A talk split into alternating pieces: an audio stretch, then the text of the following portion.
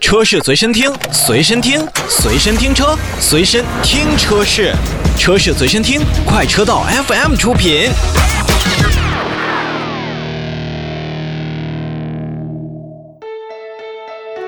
欢迎收听《快车道》，大家好，我是一水。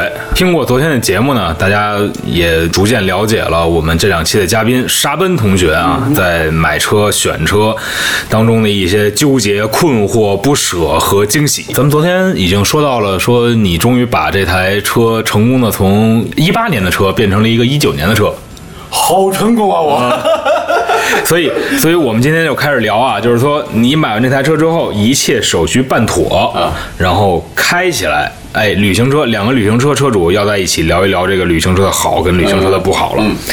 呃，还是先跟大家简要解说的，先说一下，就是在二手车，比如说过户，然后一些手续，嗯，然后再上一些保险，跟咱们正常买新车有什么不一样？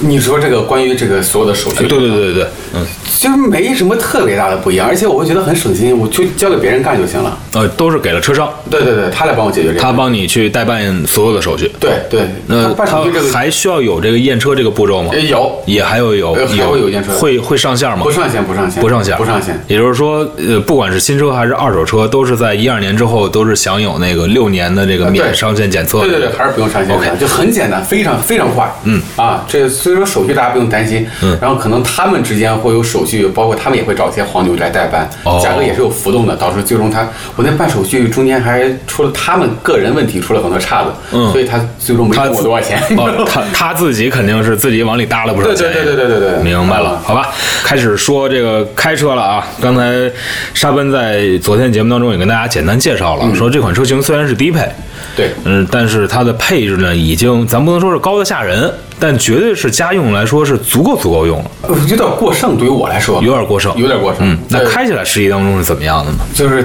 你会发现它确实是一辆正儿八经的奔驰，就奔驰该有的感觉，它全都是废话是吧？对不正起啊儿八经的奔驰， 就是。。那咱们先说说什么叫做不是正经的奔驰但凡加一点五 T 混动都是不正经 的。呃，我觉得这它不叫车，你知道吗？这不该在奔驰上出现啊！这这吐槽的咱就不说了哈。嗯，没，你可以说。哎，奔驰 E 都能一点五 T 混动，这叫什么玩意儿？这世道变了，真的。呃，我们一直认为呢，就是这个是对于一些排放法规的一个，比如说咖啡法案，嗯，这样的这个这个排放要求的一个妥协，然后同时呢，小排量、节能减排、油耗降低的这么一个妥协。但是你要说真的让消费者在知情的情况下花四十大几，嗯嗯，四十多万的价格去买一个直列四缸一点五 T 加上四十八伏，嗯，虽然美其名曰是一个，咱还不能说混动，对吧？怎么混了它它它就是。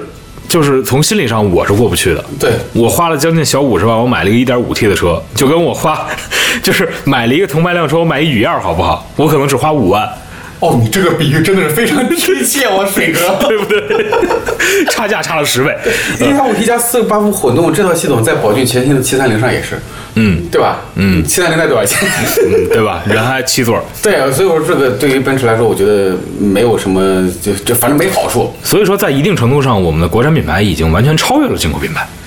那买瓶破奔驰， 我钱花够，我钱花嗯行， 够了。呃，说说继续说真的香的啊，正儿八经的这个奔驰，奔驰 C 旅，对，说开了哈，嗯就首先先说一下奔驰的，他们家家族的奔驰是优雅的，优雅。啊，说优雅。那我觉得从外观就得说，外观就极其优雅。就我每天就是停完车以后，静静的坐在那看着它，就很开心你还得坐在车外看吧，啊，就坐在车车后备箱里是不是常备一个马 扎儿？就马路牙子有的时候也坐一哦坐。 那就是今天又蹭 我，我的 AMG 轮毂啊，哦，AMG 轮毂真的很好看，就全车很好看，极其像游艇，我极其喜欢它的侧面。嗯，而且对我来说，它真的是无死角的好看。而且如果我在停车场发现有，但凡有 C，嗯。我一定会给它拿换边儿。啊，你这是一种强烈的对比心态啊！呃，对，反正伤害没伤害对方我不知道，反正我也不管，我很开心。嗯然后他没准儿一看什么呀，空间这么小你，傻了买进进口对呃的，对，一傻子买一进口的，就跟我似的，一傻子花三十四万买一个斯柯达，嗯你知道，但是又很尴尬，你知道吗？很多人说，哎，你这 A 真长。哎 我 N A L，我这是 AMG A A 三五 L。那个说回来啊，就是奔驰的 C 旅呢，大家如果说是上一些网站去看它的原先图片的话，大家找一下2015款和2016款。它的起始的这个整个车型的尺寸，首先来说它并不大，对，大概也就四米八七，啊没四米超过四米八了四米七啊，超过四米八二了，四米八了。那是四米八，然后轴距呢、大概是在两米八多八多一点， 2.85嗯，嗯然后在轮毂上，我觉得这是奔驰，就是它非常值得点赞的。对就是你比如相比起我那个差不多四米八，就是等长的嗯速尊来讲，奔驰这次使用的第一是给了 AMG 的轮毂，对，十八寸的，第二是对我就要说的是十八寸的，对十八寸轮毂的运用让整车就是在刚刚落地的那一刹那就显得极其的协调，呃对，就是我们看，比如说咱们在说另外一款很好看的这个旅行车，捷豹的 XF 的 Sport Break，嗯对，非常漂亮的车身，好看但是十七寸的小轮圈让你会感觉，再加上它那个轮圈式样特别的普通，就是它会让你感觉这是一个没有完工的设计稿。嗯，就很草率。对，就特别特别草率。所以我觉得在这上面呢，奔驰的这个进口车，咱们不管它是，呃，以什么样的这个形式，新车还是。旧车的这样的形式啊，就是它上来就是这样，就是让你买完之后就是看起来就很舒服。对我也不用说担心，回头我自己改的话，去每次去检车过不了。嗯啊，对，所以说这个我觉得是特别值得点赞的。它除了最低配的那个 C 幺八零，后期的 C 幺幺八零，嗯，是没有这些东西的，啊剩下全有全系 AMG，全系 AMG，全系 AMG，、而且是前车轮四刹车卡钳。而且前后的这个轮胎宽度也都不一样。对对对，所以说那个回头要配轮胎的话，前前胎一千五一个，后胎一千八 一个，还是找找汽配城熟人原厂台。不是那个途虎养车可以了解一下，真的是一千五、一千八，我跟你说，是吧 嗯对，换然后再加块前置没了，嗯，呃，所以这个外观还有什么要跟大家去点赞的吗？没了。我觉得这个车就就一切的话语都无法去形容它的美。那就捆播 了。 要说别的嘛，说说别的嘛，嗯我觉得这个外观呃你认为 C 旅的外观没有任何死没角有，死角，一点死角都没有，没有，就是完全的一百分的那种水平。对对，过分吗？没事儿，没关系。啊那就100因分儿因为你是车主，所以你一定要是就是，呃，说你自己的真实的感受。就真的是很好看，行我极度喜欢它。极度喜欢它的外观。呃对对对对好对，对那咱们稍事休息一下，待会儿跟大家说内饰。车是随身听，随身听，随身听车，随身听车是，车是随身听，快车道 FM 出品。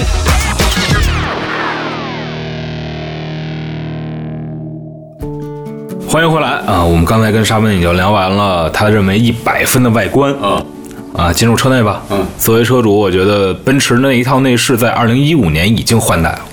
对，已经换成了咱们现在非常熟悉的，这当然不是最新的样式啊，啊已经是非常熟悉，觉得非常香的这一套内饰。对，而且我觉得现款的这个奔驰，未来奔驰 C 也不用那个贯穿屏那个内饰，都没有这个好看。我个人觉得啊，哦，我觉得那个像电器，它那个贯穿屏，你不觉得它像一个微波炉和烤箱那个连体的厨房用具吗？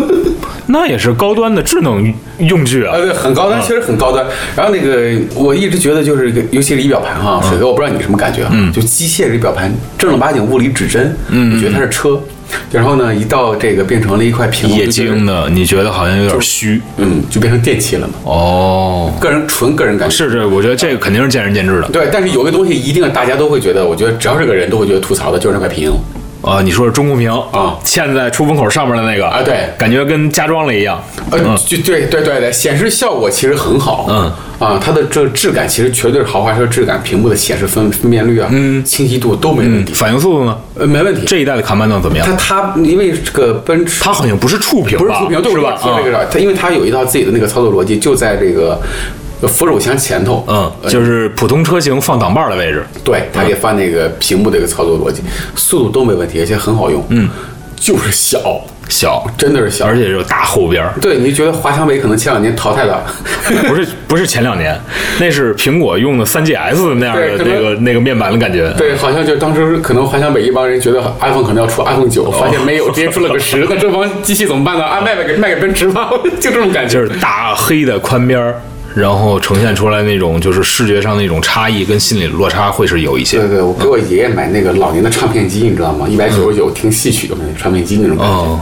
然后那个屏不是很好啊啊，你这么一说，感觉是回到了收音机的时代。哎，哦对，现款那个不是变宽了吗？对，现现款的变宽，但它依然会有很大的宽边儿。对，嗯，但是视觉效果好很多了，其实我觉得这是有好多这种所谓的百年大厂啊，在这种设计上就赶不上咱们所谓的那种新势力造车的地方。完全不它的接受的程度跟创新的这个能力和无所畏惧的态度是不一样的。嗯对，就是新世纪造车，它是我反正我什么都我自己说了算。嗯，但是原来的这个百年的这些老店们，永远会有自己一套标准。对而他们这一套标准，有的是好东西，没错有的确实是有点儿，咱不能说是顽固不化，但至少是固步自封，嗯对吧？他跟那比较，嗯，比较牛就是我是奔驰，你要妥协我，啊，我就这样，能接受就接受，不能接受你去买宝马去。你发现宝马内饰还不如它，哎，哎，隔壁奥迪不服， 刚好你全是品， 我听的呃对，隔壁奥迪不服，嗯对对对，其他方面呢，在内饰其他方面，座椅啊，包括它的空间呀、因为说实话，买完旅行车之后有两派，一个是自己开的，另外一个全家开的。 对，我其实首先自己用的比较多，嗯，对吧？主要就是自己用。第二呢，我当时买车之前，我说一定要买空间大的，我对空间需求还很高。说实话，C 旅的空间在我看来并不是太大的。那是当时对，当时是因为买 C 旅的，呃， 你是不是也受到了我那款速尊的影响？或多或少。我还当时买它的时候，我真的觉得一个标轴的一个 C，长轴的 C，我都觉得空间小。是因为它是后驱嘛？对，更何况是一个标轴的，而且我对后排中间凸起也是完全不能接受的，嗯这都是之前哈。嗯，为什么在他接受了呢？在他身上呢，我我接受嗯了因为你买了原 因是也没法因为退了。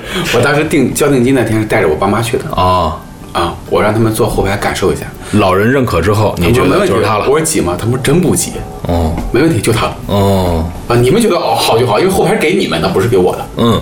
你们觉得没问题就没问题，我说舒服吗？舒服，嗯，没问题，这就要了。就是咱们的叔叔阿姨会有这种，这是一台奔驰的这种感觉印象在里面，所以他会问题问的好，当然有。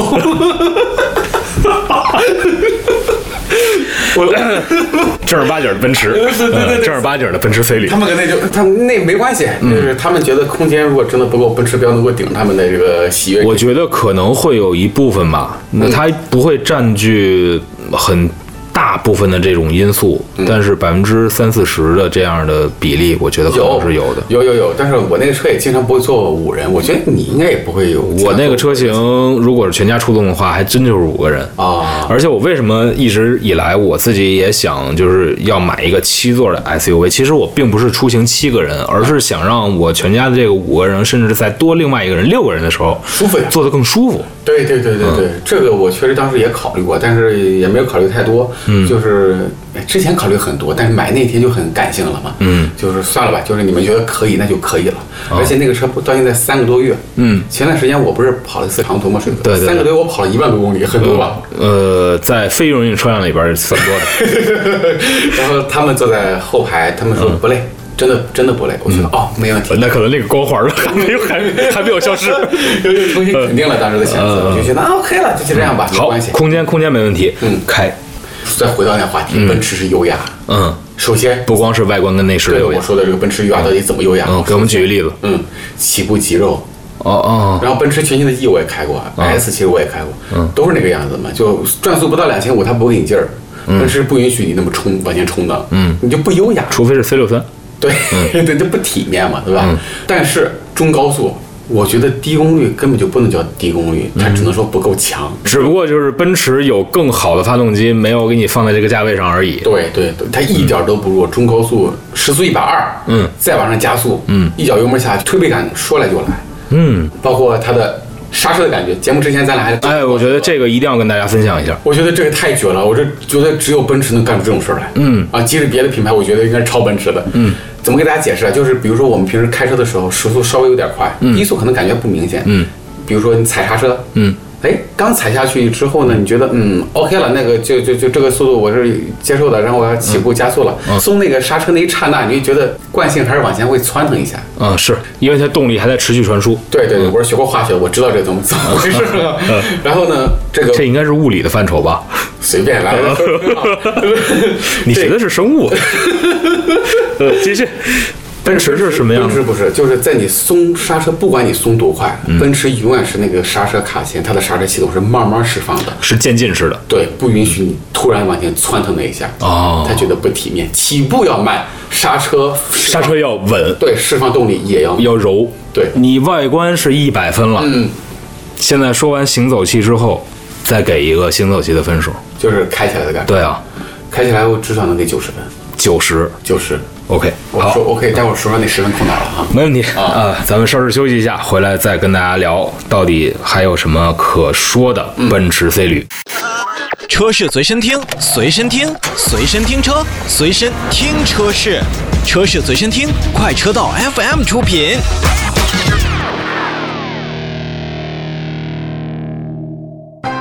欢迎回来，快车道继续播出。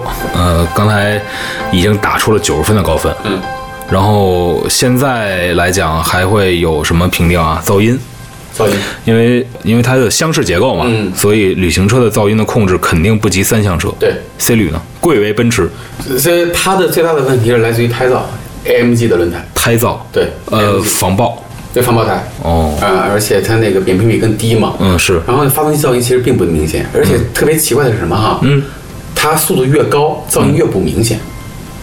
八十跟一百甚至一百二没有特别大的本质区别。那就是低速的时候，实际上是它的共振的这个这个频点，对对这对，个胎噪会稍微明显一些，但是你说很差吗？不，肯定不会差。嗯，只是相对来说它会稍微大大一些。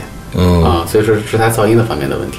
嗯，但是嗯就是噪音还可以接受，但还是确实是没有达到说我们心目当中奔驰就是非常非常近的那种感嗯觉。如果拿它跟雷克萨斯比，两码事儿。那雷克萨斯就真香了，是吧？这太 强了，太强了！所以这是我觉得扣他十分也不冤吧，我觉得正常。但是你要说拿那个 AMG 轮毂去换这个噪音，我也愿意换了，嗯大就大了，没关系，不吵，真的一点都不吵，只是略大。嗯啊，其他方面其他方面我说会说一下其他，比如说油耗，知道吗？油耗可以说啊，啊油耗我我们正常的用车三个月跑了一万公里，油耗如果是满分一百分的话，嗯，我给大家二百行不行？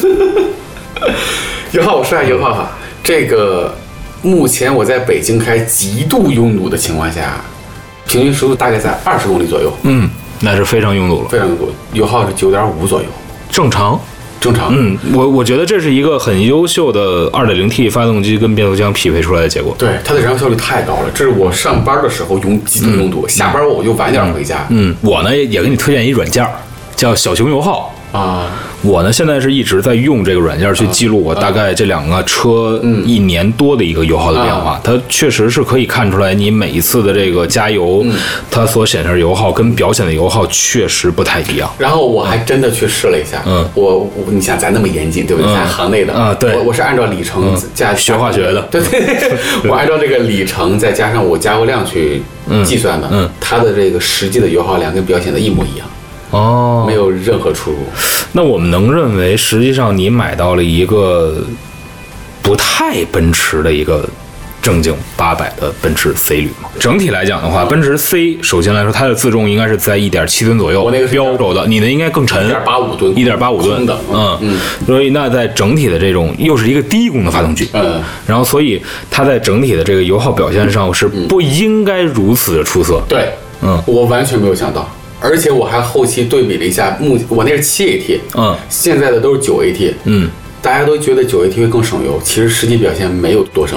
哦，现在一点五 T 加混动再加，因为它基基础排量小了嘛，对对对对对它基础排量小了，它就是每一个缸它得使劲的，对对对，它它做的工更对啊更大了嘛，所以说一点五 T 混动再加九 AT 也没有多省，而且那九 AT 我可以说一下，我前段时间开嗯你说说说说，嗯我一个朋友刚买辆 E，开了六千七百公里，嗯，呃，各种异响啊，因为这它那哇，个啊这个装备水平问题，对对对，因为是北京奔驰嘛，是然后呢，说一下变速箱，当时因为要躲一辆卡车，我一脚油踩到四千转，嗯，变速箱出现了不是异响，是巨响，就是那种嗡齿轮呃哦齿轮哦咔咔声咔啦咔啦就一直一直这样咔啦咔啦，嗯，我不松油门它就这么响。我只要不松油门，它就这么哦响。然后我那个朋友也很担心，说是不是坏了？他从来没有出现这种情况。他说你再踩一脚，嗯，我又踩了，又踩到四千转以上，又咣啷咣啷咣啷各种响。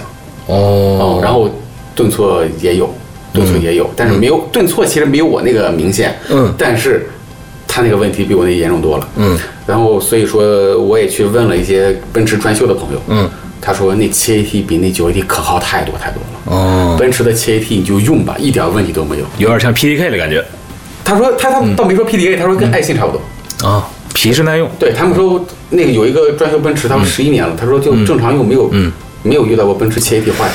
这么说吧，因为已经聊了这么多了，就是你在各个方面都给你自己的车型打了很高的分数。嗯那在其有没有就是一定要吐槽的地方？出了一个最大的问题就是它的防碰撞预警。防碰撞预警，电子系统，嗯呃，这是我刚开第一个星期给我个下马威，那个车我贴了第三天我就跑高速回家了，嗯，高速七百八十公里，嗯，然后呢，这个车我正在正常行驶的时候，因为离前车比较近，嗯，因为那个时候速度已经下来了，高速公路堵车，嗯，离前车很近，离大概两米吧，我那个车的那个中控屏就出现了一个三角号，它就提示你离前车太近了，防碰撞预警，嗯，就是已经开始，它会给你自。动刹停吗？啊，不，它有这种刹停功能，但是那个时候只是跟前置太近了，它会提示你跟前置太近了。嗯，这个时候呢，我打方向，我说超过它吧，嗯旁边一个车道没车，嗯，我打了方向，一脚油下去的时候，车不动，没有，车它往前窜腾了，估计也就半米的距离，然后突然就失去动力了，啊？突然失去动力了，油门没有任何反应，维持在一千二百转。当我继续踩油门的时候，它的转速永远在一千二百转不动，只会听到发动机嗡呃断油，嗡断油，永远维持在那个地方。也就是说，那个车彻底断油了。嗯然后仪表盘显示很防危碰对很对危险很危险。仪表盘显示防碰撞预警启动工整，哦停止工作哦嗯就完全不工作了。那实际上那套系统可能在，就你刚才那个动作当中，它已经紊乱了给。他弄傻了，哦给他弄傻了。高速啊，嗯这可能要人叫人命的呀。是然后我看后视镜没车，嗯，然后我赶紧停到应急车道，然后嗯拍了张那个仪表盘的照片，嗯然后熄火，嗯然后重新启动就好了。这哦是第一次。那这是重启了一次东西之后就好了。对，然后呢？当我在回来的路上，然后在一个国道上，嗯，同样这种情况也是离前车太近，然后我并线，嗯，然后他可能以为我要撞到前车了，嗯然后又又出现了这样的情况对，。这一次奇怪啊，仪表盘出现了两个东西来回的闪，就是一开始出现的是那个防碰撞预警停止工作界面，嗯然后突然切换到另一个，E 嗯 ESP 停止工作界面，ESP ，E 停止工作，哦然后又切回到了之前的防碰撞预警，来回的切，嗯我同样又拍两张照片，同同样熄火，嗯然后它又好了嗯。然后我问了其他的奔驰车主，奔驰全系都有过，包括迈巴赫都有过这种情况。然后呢，有有解决的，去奔驰解决了。4S 店说我可以给你解决，但是你不要说，这就是奔驰的保密所谓的口头保密协议。那我认为可能就直接把这个防碰撞预警给删掉了。其他方面呢？其他方面没了。这是我觉得目前开来开出来最大的问题。嗯但是这个车老实说哈、它可能不刺激，嗯，它也操控方面动动力也没宝马强，操控肯定也没有宝马那么那么刺激啊，嗯完全不是一个娱乐的车。嗯，但是这种车会就是让你能陪你很长时间感越觉越。开越喜欢。嗯，我也不是那种激进的人啊，我嗯觉得这个车越开越喜欢。嗯，就目前来说，这个车我极度满意，没有任何其哦他的缺点。 好吧，今天跟沙文又聊了这么多嗯啊，咱们这个时间关系，呃，最后的小总结一下，其实选车呢，就如同咱们的生活一样，就是你选对了车，就跟你选了对的人那种感觉差不多没错没错。所以也希望大家呢，能够在自己选车、用车，将来在买车、卖车的时候，有一个更好的心情和选到更合适的这个自己的车型。对对对好吧，那我是一水，本期的快车道就是这些。